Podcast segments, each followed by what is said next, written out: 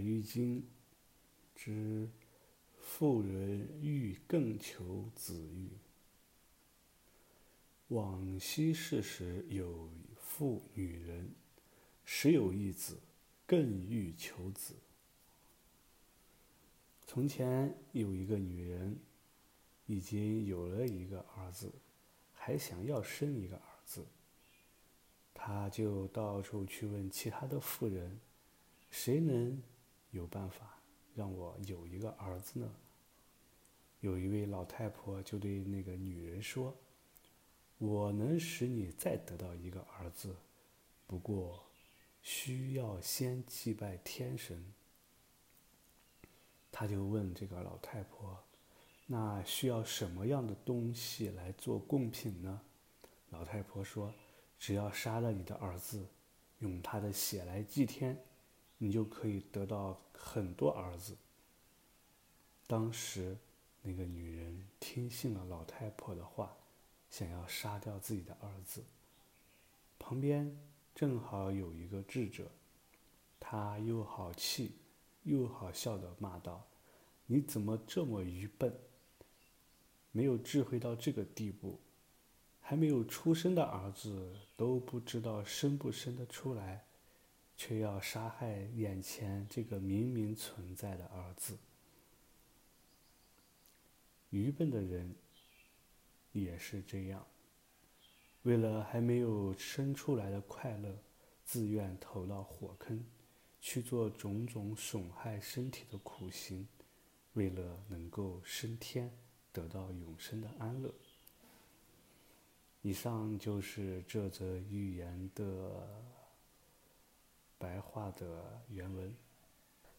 师尊借由这个寓言告诉我们的道理：第一，就是想要得到善的果。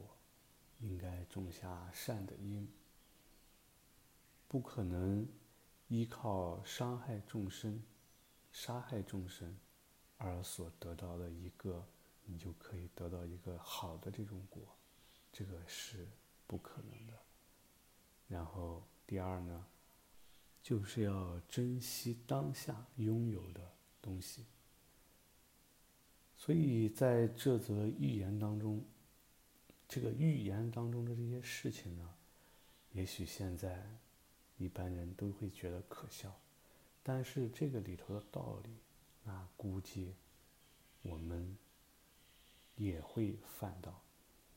所以呢，在有一些同学他给我留言的时候，他说：“嗯，听到这些寓言故事，觉得这个有些这些愚人就是在说我自己。”其实不光是这个同学，包括我在看到的时候呢，我也会去反观。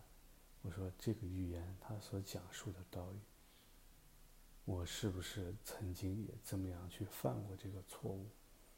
或者说，我正在犯这个错误？所以，当那位同学他说，这个寓言当中的愚人，就是在说自己。我是觉得非常欣慰和高兴的，因为就证明你在听这个寓言的时候，你真正的是在觉知，不是把它当成一个故事或者跟自己毫无关系的方式。当一个具有专注力和觉知力的人，他在听到这个预言的时候。他马上就会反观到自己，自己在这个当中，必定会有类似的这些愚痴的行为产生。所以佛陀经常会说：“痴人就是愚痴的人。”那怎么样我们才能不愚痴呢？当一个人真正证得了人无我，放下自己的身见的时候。那才不会称之为痴人，他会是一个智者。所以这么说来，我们在没有证悟人无我，放下人身见、我见的时候，我们都会或多或少在某些层次上都会有吃人的表现，而这些寓言，佛陀所说的这里头当中的愚人，就是我们先要认识这些愚人的行为和他们的想法，然后你才会知道愚痴是什么。当我们知道愚痴是什么的时候，那如果智慧还没有完全产生，但起码我们会对自己愚痴的行为，你就会有所警觉。所以，即使有些行为、有些愚痴的事情，我们现在还没有办法去制止，但是起码自己能够知道什么是对和什么是错。就好像这个寓言当中的这个愚人，为了求得未有的儿子，而将现在已有的儿子要杀掉祭天。其实我们在现在当中，也有在做很多这样的事情。当我们为了拼命的努力工作去挣钱，目的就是为了老了以后，当自己生病的时候。可以去，呃，有钱去看病，但是却忽略了当下身体对于劳作当中的健康所承担的负担。所以想起前一段时间，然后我和一个朋友去看我身上的这个背上的伤。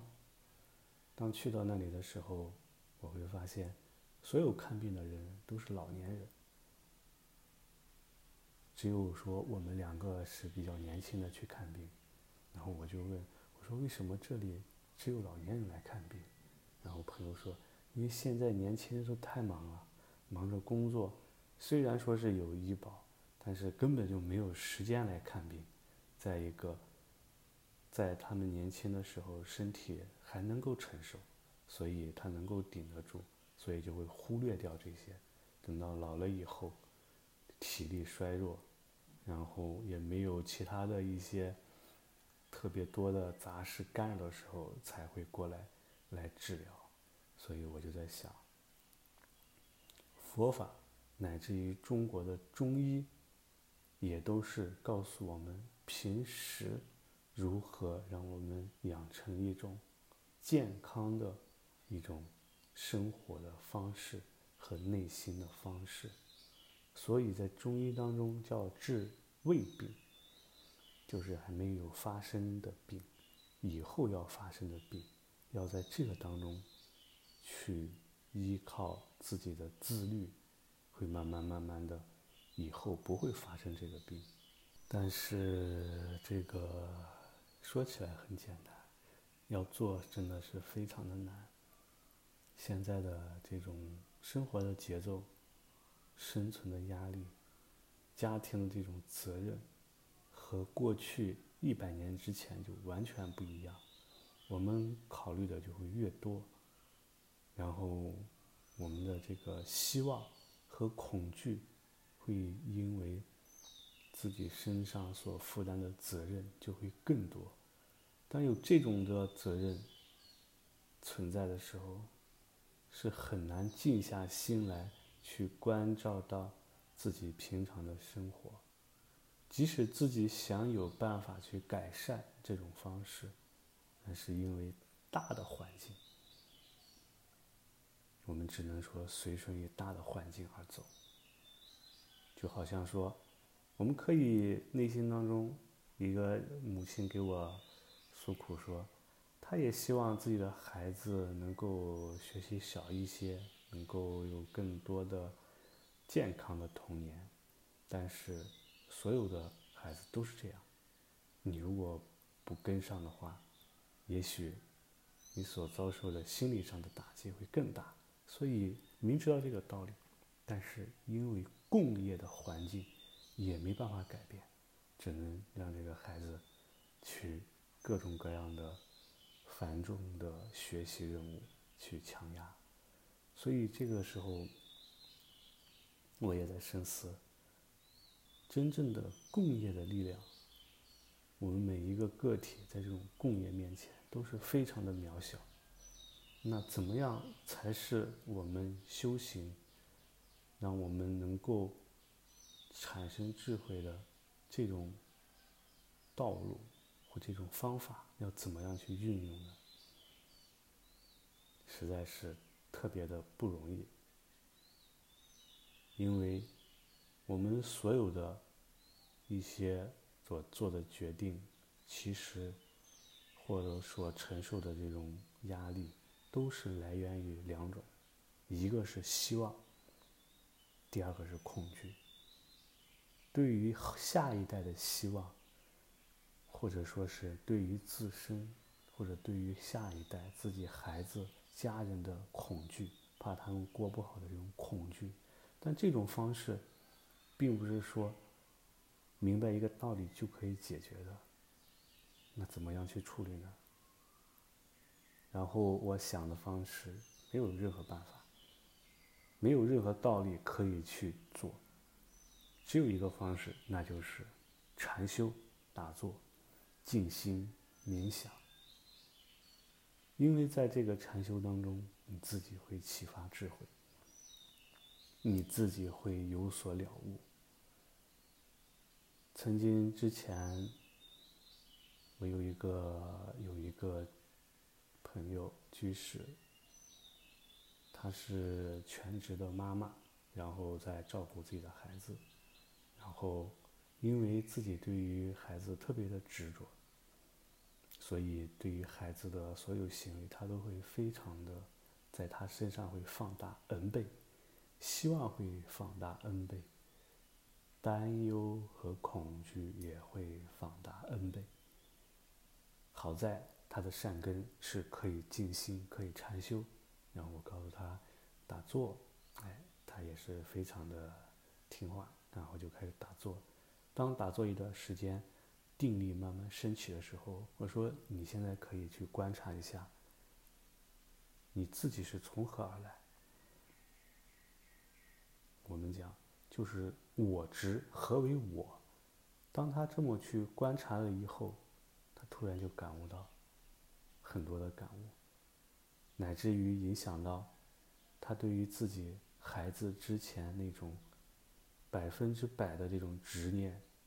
也渐渐的减轻了，所以，在所有佛法当中，有教法，有正法。